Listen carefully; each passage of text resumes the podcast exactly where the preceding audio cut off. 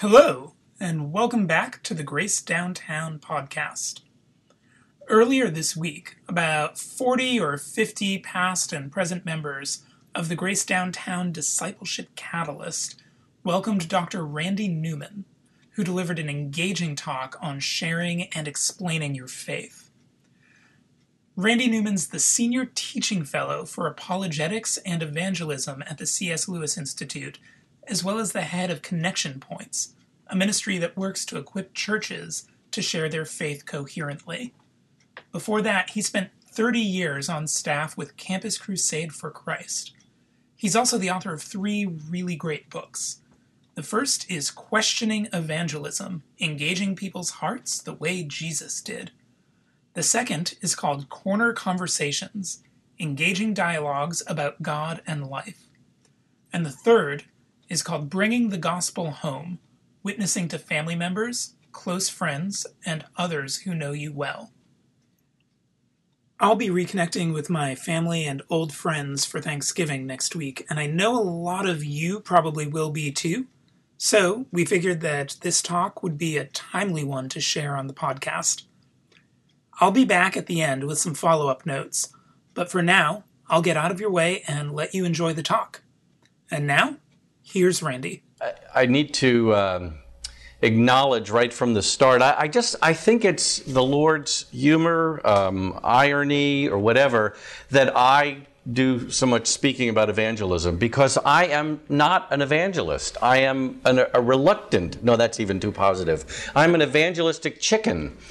Um, and so now if some of you want to leave uh, because this isn't being done by a, a, an evangelism expert, it's too late. Glenn just locked the door. Um, but uh, I'm, I'm actually hoping that that's encouraging to you. Um, a non-expert can perhaps help more than an expert can. I just, I know for the first ten years that I was with Campus Crusade, we always used to have speakers come in who were evangelists. And for them, it was easy and everyday and natural and unavoidable. And I, I sat there thinking, none of those words work for me. Um, and they would talk about how they had to talk to everybody that they met, and they, they they had to share the gospel. And I remember one guy up at our staff conference, he had you know one of these looks, and he says, "I cannot even sleep at night unless I have witnessed to one person that day." And I remember thinking, I'm sleeping just fine.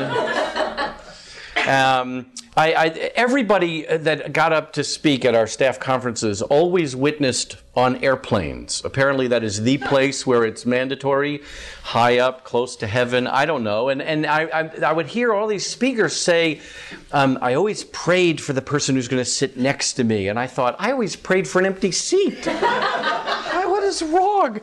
Um, so I just think it's... Um, ironic at best that, that the Lord uses me to encourage people in this area that uh, my guess is the vast, vast, vast majority of Christians feel very frustrated, struggling, disappointed. How, how do we make this work? Um, uh, I, I now work with the C S Lewis Institute, which means I always have to quote C S Lewis at least once in every presentation. No, I'm just kidding. But um, Lewis, uh, in the his his book called Reflections on the Psalms, said that he was not a Hebrew expert, and perhaps that's the reason he could help more, because he was a fellow student. And he said the fellow student can help more than the expert because he knows less. Um, so I'm hoping that my struggles will be something to help you. Um, I, I could see by some of your faces, though, that some of you are disappointed. So let me just make it worse. Um, just to, just two weeks ago, I, I was in Los Angeles. Um, I, I'm, I've been given the opportunity to teach some seminary classes. So I was at Talbot Seminary, and uh, I was invited to come out and teach a class, a weekend seminar for master's level seminary students, future pastors in evangelism. The flight was delayed three hours. It, it, arri- it had me arrive in Los Angeles in the middle of rush hour. I deliberately had arranged the, play- the flight so that I wouldn't have to fight traffic, but no, I get there. And then I get to the rental car place, and the line is really long, so I plugged in my magic number that was supposed to get me to the front of the line because I'm a plus something or other. It didn't work. It's I waited and I waited and I waited and I waited. And I finally get up, and the guy's showing me the car, And um, and I'm just, I'm tired, I'm cranky, I didn't sleep well the night before. And he says, oh, so what brings you to Los Angeles? And my first thought was, a plane, but I didn't say that. Um, what I said was, well, I'm actually here teaching a class. He says, oh, what class? I thought, great, a witnessing opportunity. He, I said, well, it's actually at a Christian school. I'm, I'm teaching a class about how Christians can interact with people of other faiths and other beliefs. He goes, oh, you should have me come teach your class. I thought, maybe I should. Um, well, uh, why is that? He said, I'm from Israel. I'm Jewish. And you know, in Israel, we have all sorts of different religions all right on top of each other. I thought, great. Not only is this evangelism, this is Jewish evangelism. I, I come from a Jewish background. I do seminars on Jewish evangelism. I, I looked up to heaven and I thought, you're, you're, you're, you, I don't have time to witness to you. I have to go teach a class on evangelism. I thought that would have gotten a better laugh. Okay.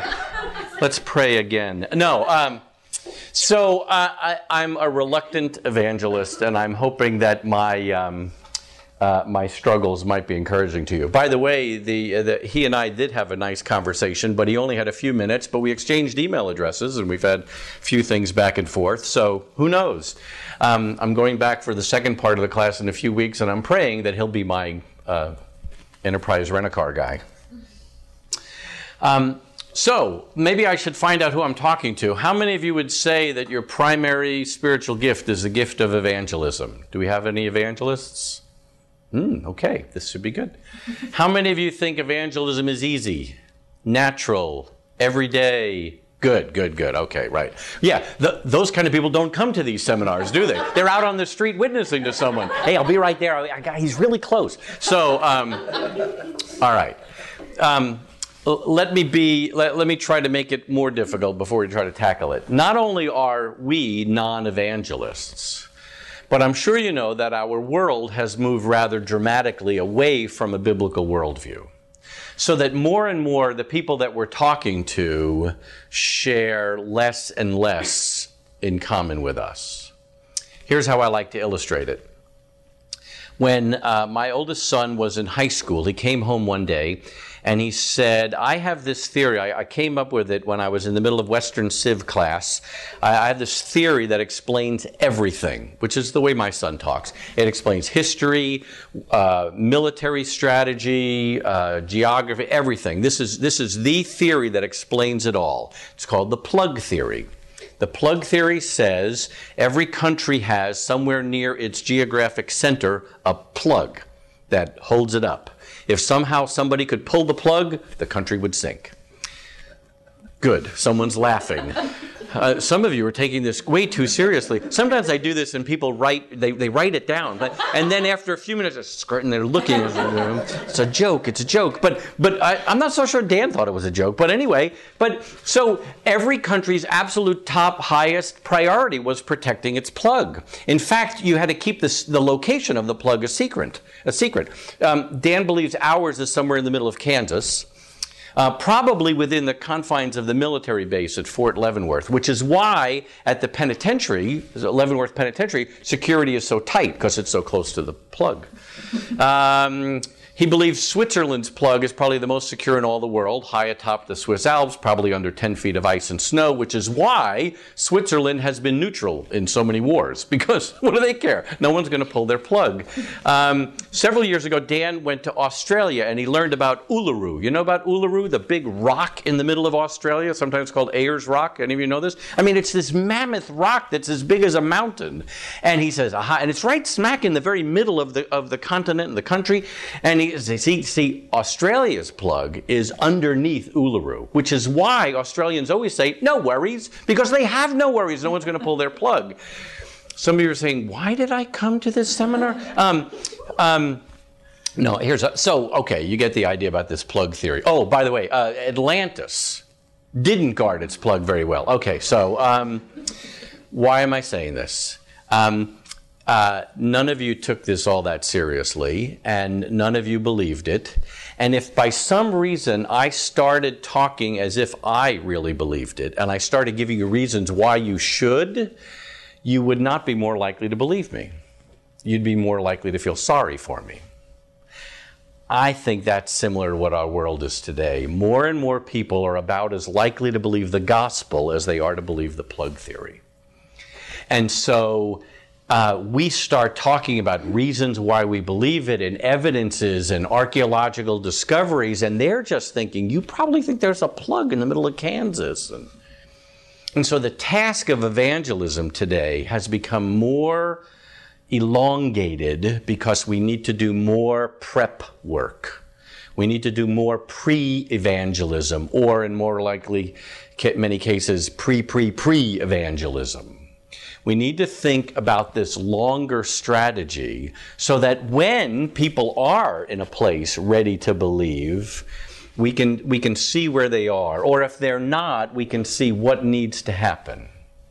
Now, let me quickly say, Um, evangelism is this supernatural process.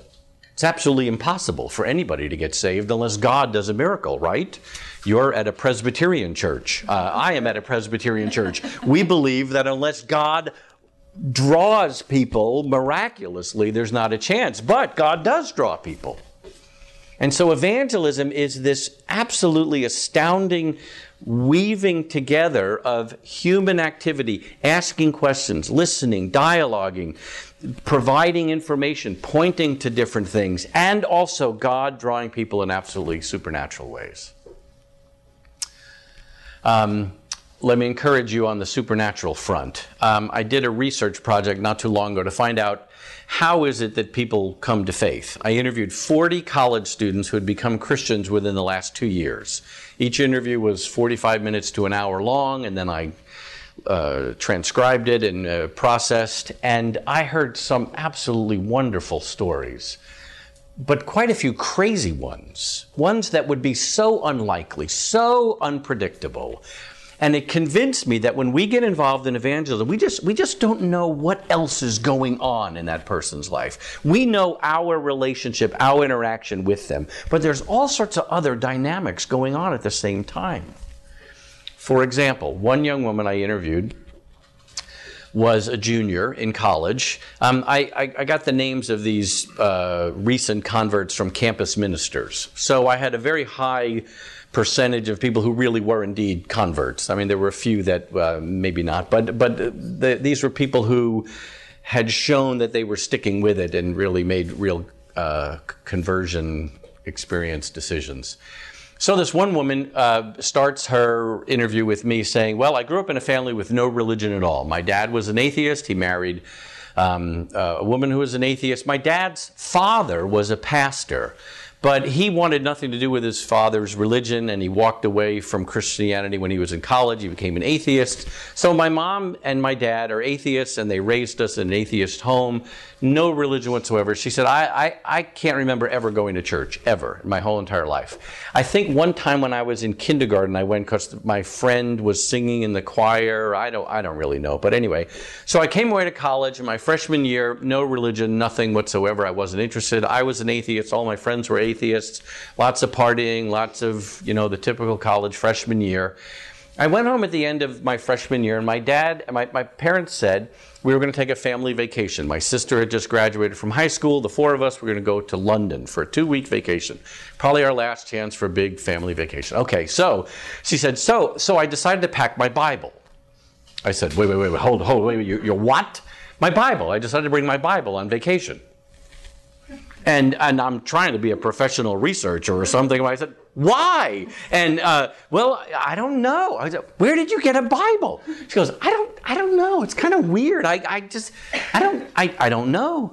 And then she says, and, and by the way, it was one of those big fat ones, you know, it was a fat Bible. And so, and my dad said we had to pack light because we had to pack small suitcase. So I gave up a lot of room in my suitcase for this big fat Bible.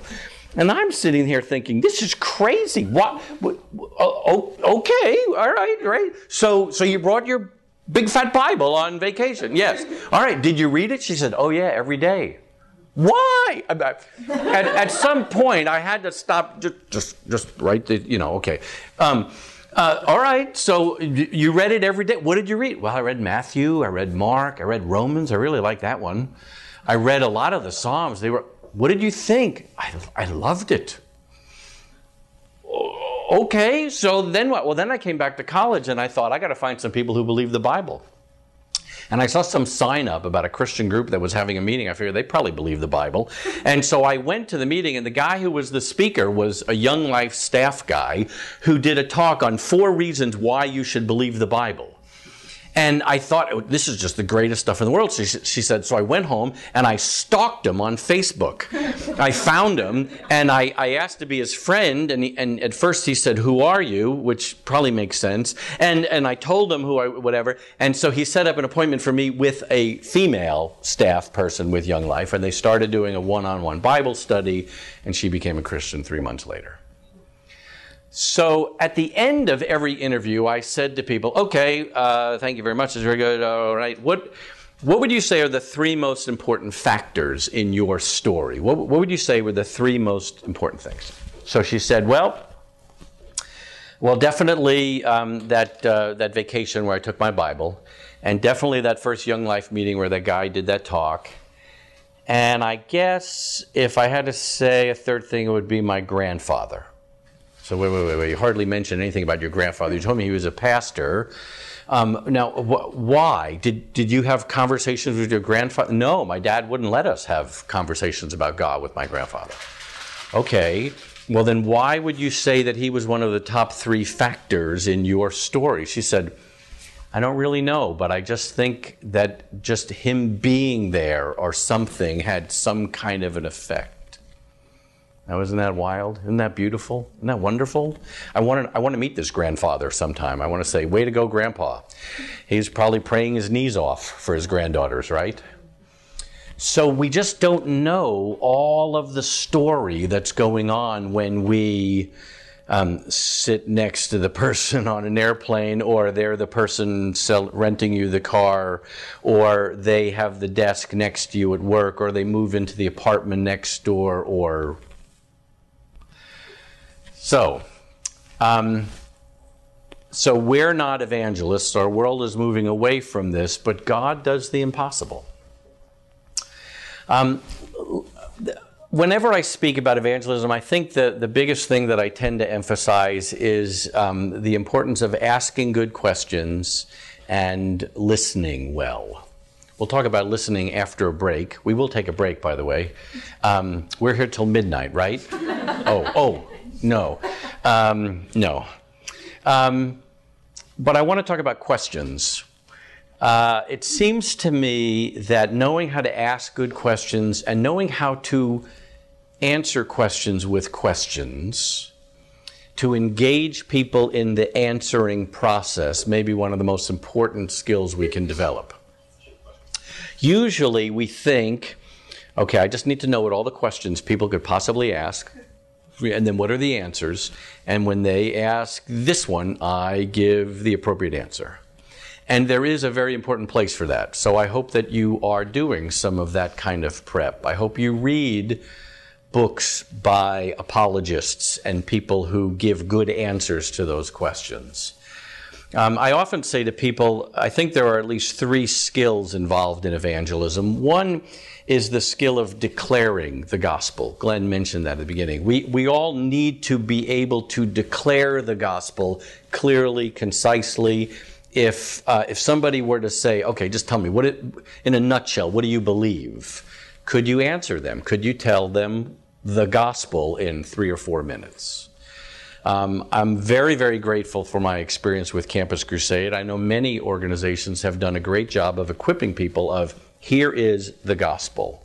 And so we need to be very good at that. We need to know it so well that we can articulate it in a whole variety of different settings. And by the way, I'm very concerned about the fact that there are some people saying, our world is changing so much, we need to change our message. No, we don't. We don't need to change our message. We may need to change the way we introduce it and the way we explain it, and the process probably needs adapting. Exactly the same way that Paul preached differently in a synagogue in Acts thirteen than he did to a secular group of philosophers in Athens in Acts seventeen, and differently to a group of kind of religious pagans in Acts fourteen, and Jesus spoke differently to Nicodemus than he did to the woman at the well, et cetera. But the message does not change. It can't change. So, Um, declaring the gospel is one of those very, very important skills. The, the second one is defending the gospel, or defending why we believe the gospel. And again, great, there's great apologetic material available to us today. But the skill that I try to emphasize is about dialoguing the gospel. So all three with D, in case you like uh, memor- memorizing. Uh, declaring the gospel, defending it, dialoguing. How do we dialogue it?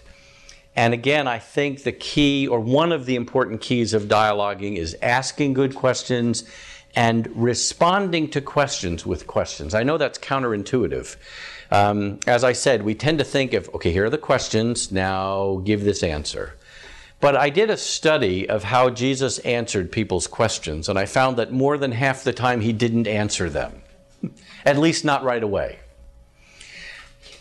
The most frequent non-answer was a question. People said, um, is it lawful for us to heal on the Sabbath? He said, well, if you had an animal that fell into the ditch, wouldn't you pull it out? Or they said, um, should we pay taxes to Caesar? He said, let me see a coin. Whose face is on the coin? Uh, uh, it, is it okay for us to get a divorce? What did Moses write? He he asked, he answered questions with questions to engage people in the answering process, so that by the time he did give an answer, they were already there, or most of the way there. The, the most dramatic, I think, um, display of this is in Mark chapter ten, when a, a man comes up to Jesus and says, "Good teacher, what must I do to inherit eternal life?" Remember this story, right? I, I often uh, think, what a perfect setup for a gospel presentation, right? I often think that, good teacher, what must I do to inherit eternal life? The disciples are in the background saying, take out the booklet. Um, show them the four-point outline. Come on. Um, and then you remember what Jesus said? Why do you call me good? He answered a question with a question. Now can't you see the disciples? He blew it. What kind of an answer is that? Why do you call me good? And then, and then he says, no one is good except God alone. Is this anti-evangelism? Is this, he's trying to chase the guy away? But, but you read the rest of the dialogue. You know what happens. The guy comes to see that his motivation for asking that initial question wasn't really good motivation. When he said, what must I do to inherit eternal life? He already thought he had done it. He already thought he was good, right? When Jesus quoted some of the commandments, what did the guy say? I all, I've kept all these things since I was a youth. And, and we read that and we want to say, what a jerk, what a, what a self-righteous, self-absorbed, I've kept, I've never broken any of these things. Mark records Jesus looked at the man and loved him. And he loved him enough to ask a question that could get him unglued from his own self-satisfaction or his self-righteousness or his self-salvation system. Because he showed him that at his heart he really hadn't obeyed those things. Now the text tells us that the man went away sad. But it does seem to me that answering a question or learning how to dialogue and get these kind of things going back and forth um, is more helpful than just delivering the right answer. How am I doing so far? Is this making sense? Um, let me pause to see if you have any questions so far. We'll do a much longer uh, Q and A time, but I just want to see, is this connecting so far?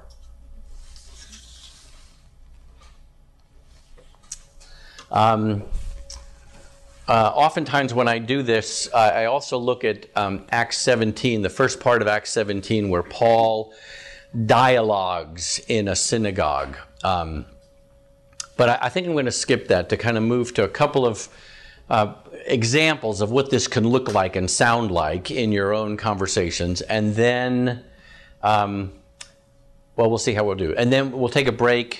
Do some Q and A, and I might even do some listening exercises with you, depending on how much time we have. Um, let me try to give an idea of what this could sound like. Um, I think the way I'll do this is I'll, I'll state a, a, a, a point to remember and then a question to ask. And I think we can do four of these. So the first point to remember is that in our world today, there are a lot of people who are just never thinking about spiritual things at all. In fact, they, they may not really be thinking all that deeply about anything. I, I hope this, I, I, don't, I don't mean this to be insulting, but our contemporary world likes to be entertained, but not stimulated for thinking a lot, especially about spiritual things. So people say things that make you wonder if they're really thinking all that clearly. I know you got to be. I got to be really careful with this. So here, I'll give you an example. People sometimes say, you know, doesn't matter what you believe as long as it works for you, right? You've heard something like this. Doesn't matter what you believe as long as you're happy. Well, that's that's not thinking very well. But that's not a good thing to say. Don't say, that's not thinking very well. Or, that's stupid. No, don't do that. Don't say that. Um, in fact, what I have heard, I've overheard conversations where someone says something like that, and then the Christian just thinks, oh, this, this is too good, and then pounce, and no, that's ridiculous. No, that's the stupidest thing in the world. Yeah. Um, Uh, it may be stupid and ridiculous, but that's probably not a good effective way of engaging people. Um, but by the way, by the way, that, that's a very important distinction. I'm interrupting myself, I know. But we, we need to ask, what's the right answer, or what does the Bible say about that? But we also need to say, what would be the way to, to answer that or respond to that? There are different categories. Sometimes we think if we just deliver doctrine at people, that will work. Um, that hasn't been my experience of being very effective. So if someone says, well, you can believe anything you want as long as it works for you, I think it's better to ask a question rather than to attack. And the question could be as simple as, really? That's it. That's the whole thing. Um, Do you really think so? Do you really believe that? This might be a question that needs practice, by the way, in front of a mirror, all by yourself, because really is probably not the way to deliver that one word. Um, but, but what you're trying to do is you're trying to wake them up from non-thinkingness. I know that's not a real word. But, um, well, do you really think so? Do you, re- do you really, do you really think it's okay to believe anything?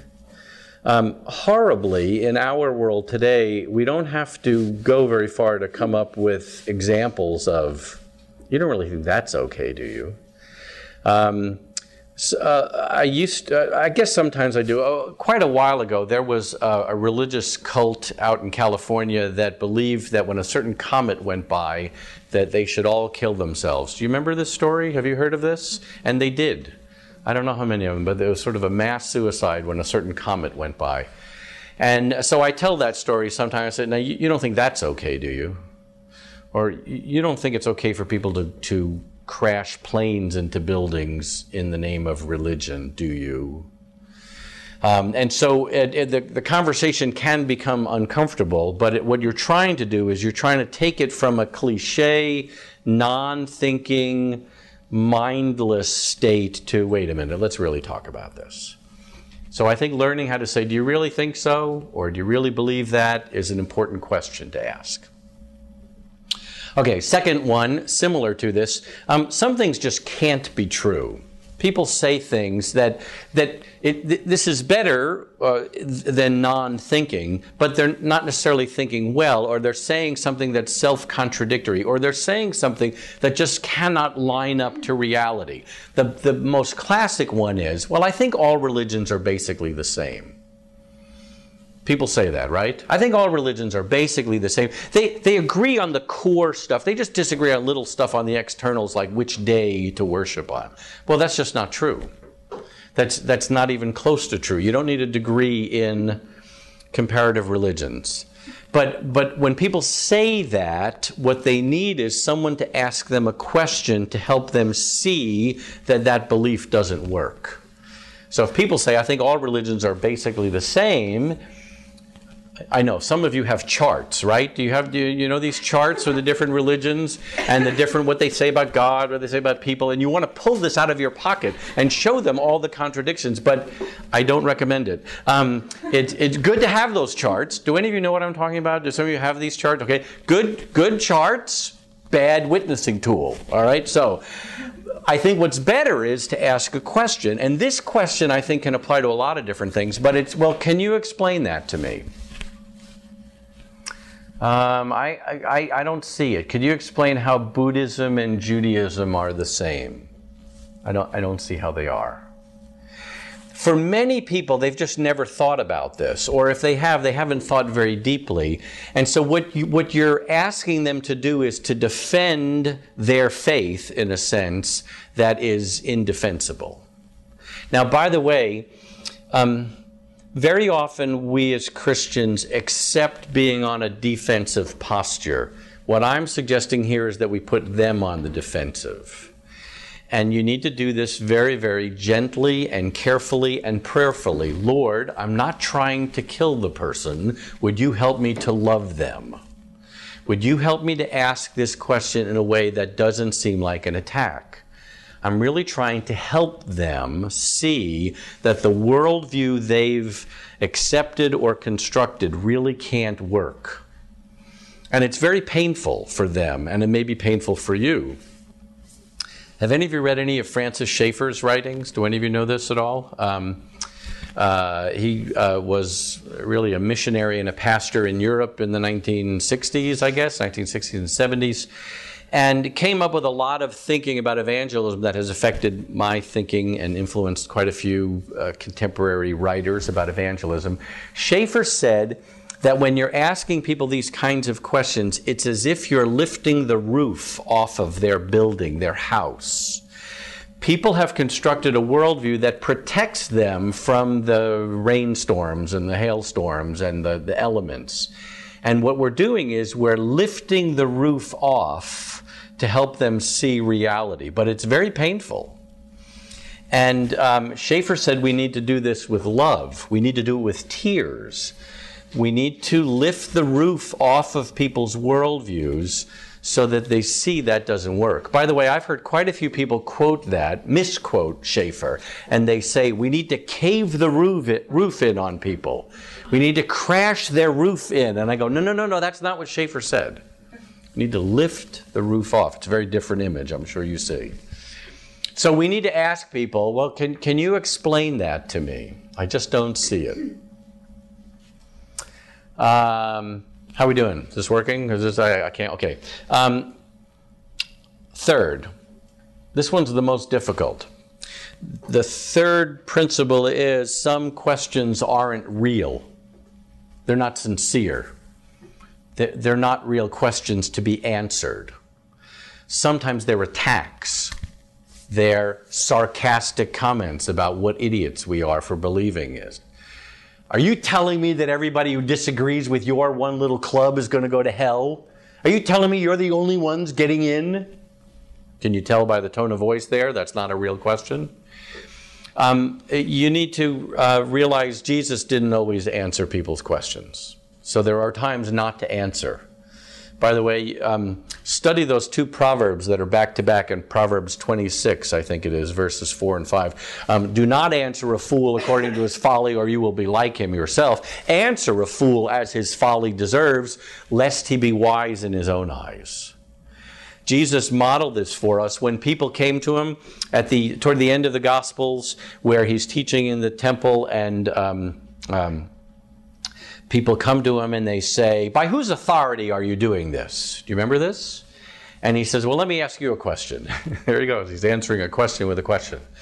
Um, John's baptism, was it from heaven or from men? You remember this? You know? And they go, uh, uh, give us a minute. And they had a private little chat. And they go, well, if we say it was from heaven, he's going to say, well, then why didn't you believe John? But if we say it was just, it was just from people, men, he was just a man, we'll have a riot. That was a paraphrase, I know. But you remember this? They come back and they say, we don't know.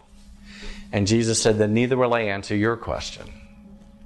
There are times when people's questions are not sincere, and we need to recognize it as such.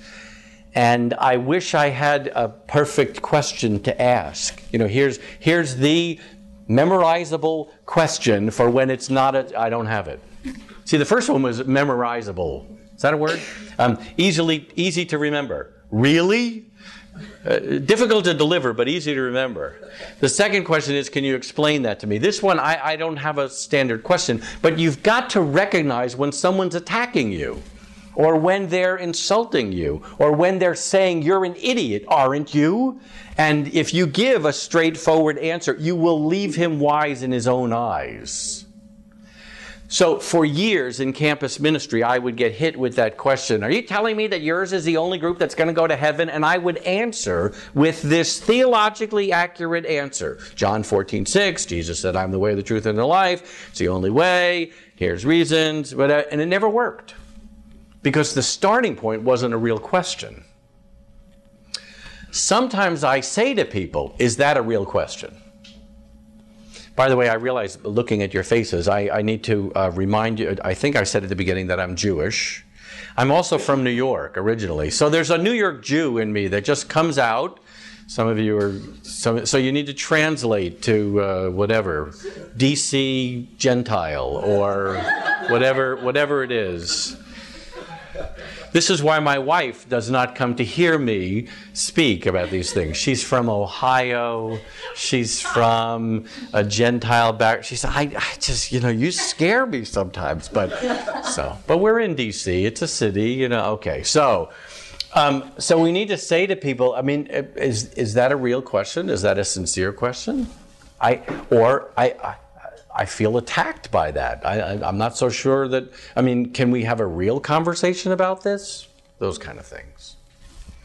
Um, by the way, this takes time, but, um, well, here, I'll give you an example. I, as I said, in campus ministry, I've been asked that question a lot of times. So one time, I was at George Mason University. This was early on in the ministry there. Uh, we had a Bible study in a guy's dorm room. And every week in this dorm room, he would ask us a question posed to him by his roommate, who is not there, who is an atheist. My roommate is an atheist, and this week he asked me this question. So it almost seemed like every week we were answering the absent atheist's question, until one week he came with four of his atheist friends. And there were the atheists on this side of the room, and the Christians on this side of the room, and Randy, the crusader, in the middle.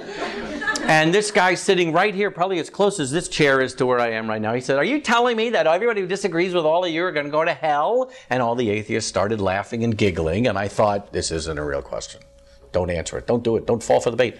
Um, and I, well, and, and by the way, I, I didn't know how to handle this. And so I had done a bunch of conversations with friends of mine. What do I say? What do I, what do I say? So I wasn't brilliant on the spot, because I'm never brilliant on the spot. I do a lot of prep. I do a lot of brainstorming. What are, what are some different ways I could respond? So I had come up with some ideas if I was ever hit with this question again.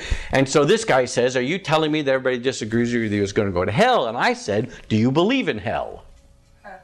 But I, but I didn't come up with that brilliant on the spot. It was hours of, I don't know, okay, well, but it looked good, Lo- looked brilliant on the spot. So, so I probably impressed all of these crusaders, never mind. But okay, so do you believe in hell? Uh, uh, w- uh, well, no, I think it's ridiculous. I said, so then why do you care? What do you mean? Why do you care who I think is going to go to a place that you think doesn't even exist?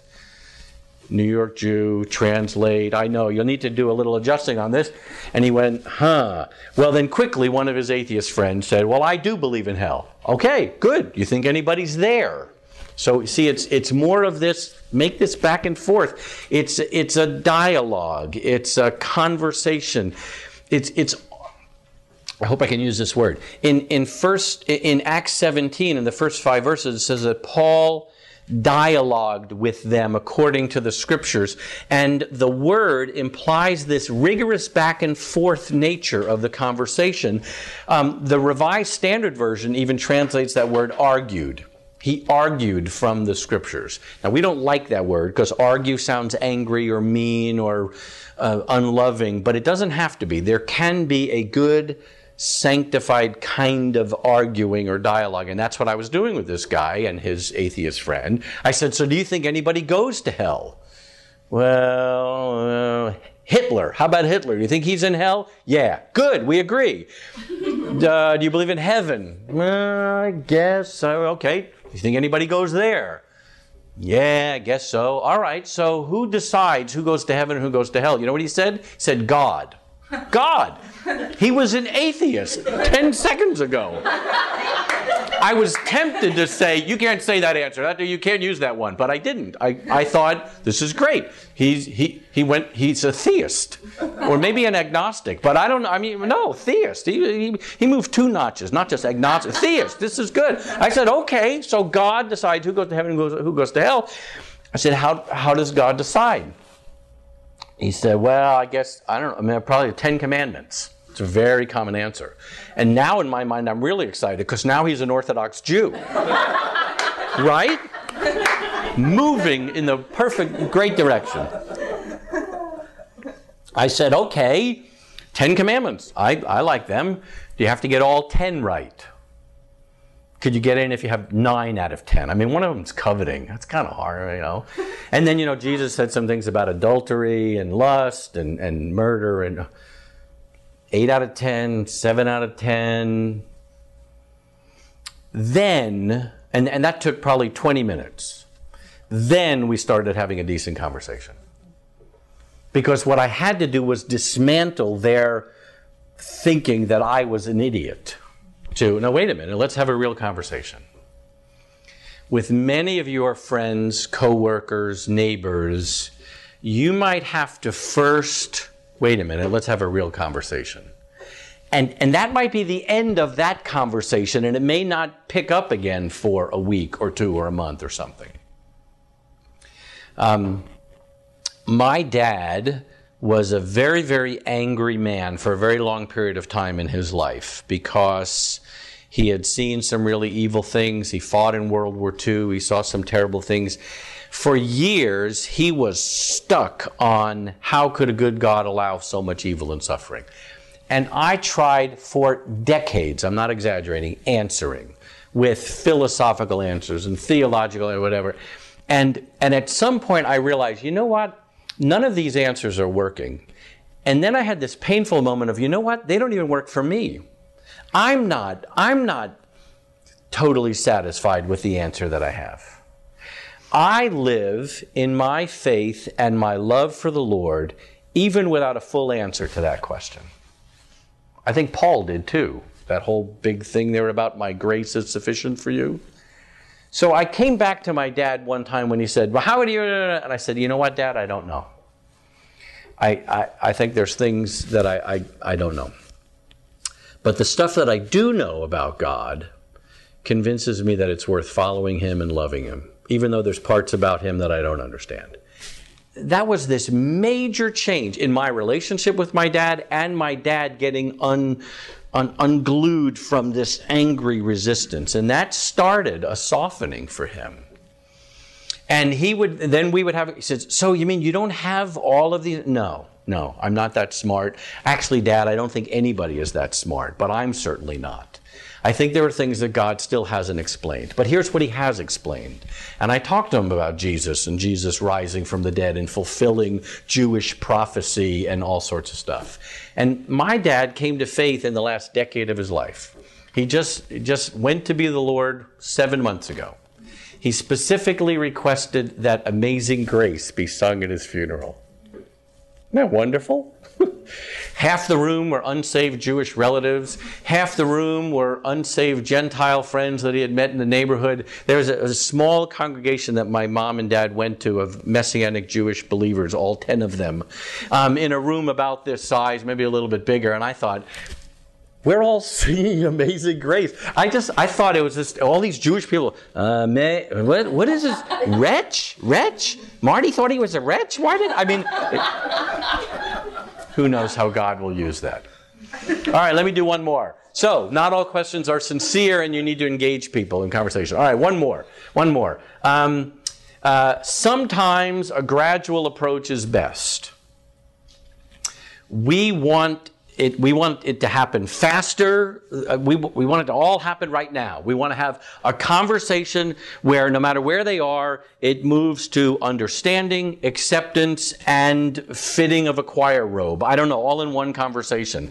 Um, and it doesn't always go that way. And sometimes the gradual approach is better. So the way I like to illustrate it is, Um, if you can imagine a line here, suspended in midair, with the alphabet on it.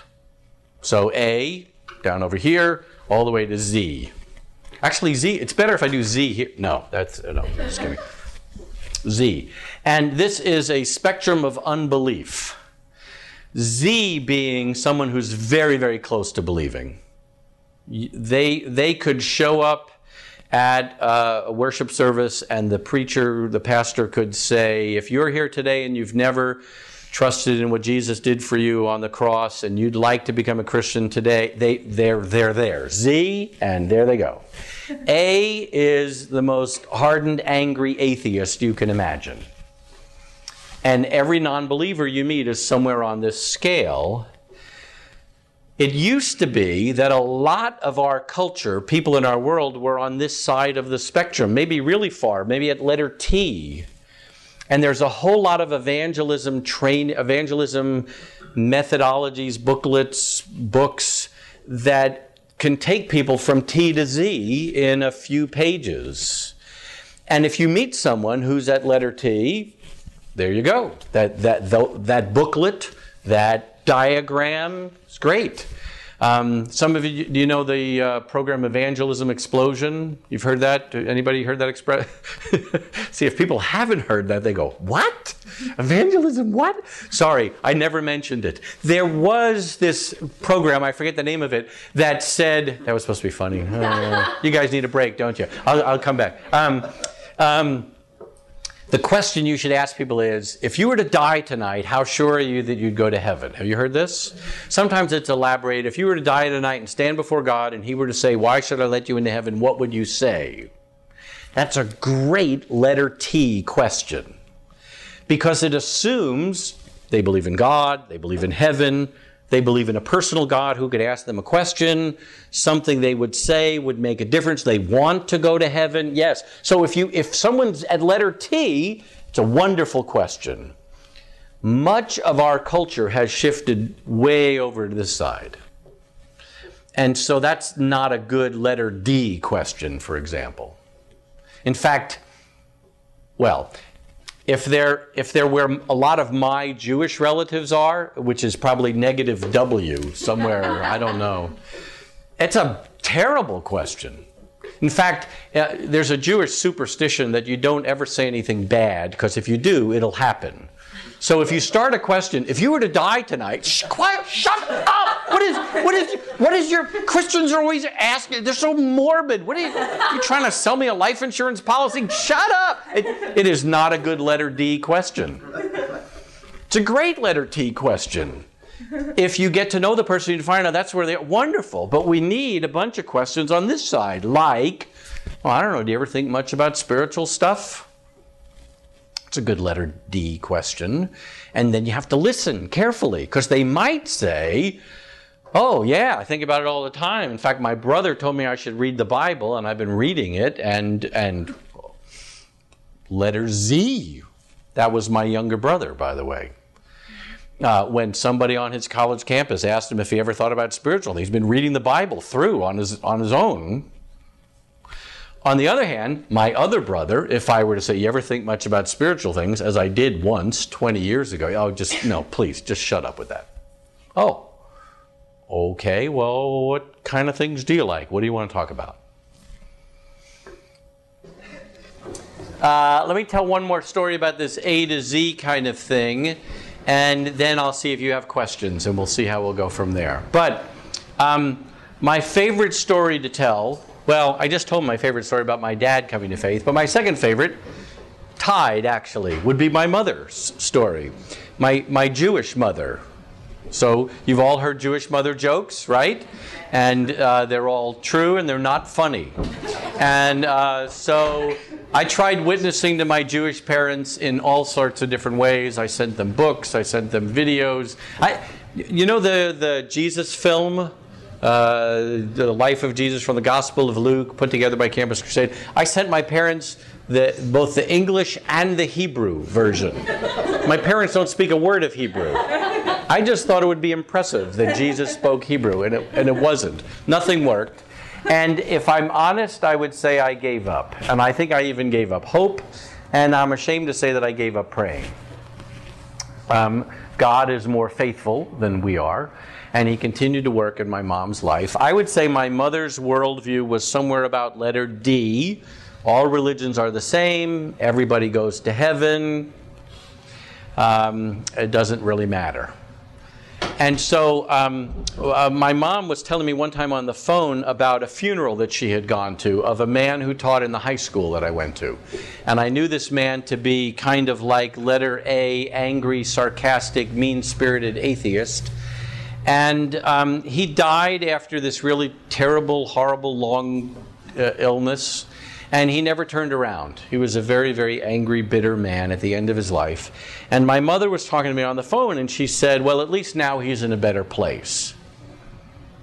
And I thought, oh, I'm not so sure. Um, and I think I started constructing a sermon.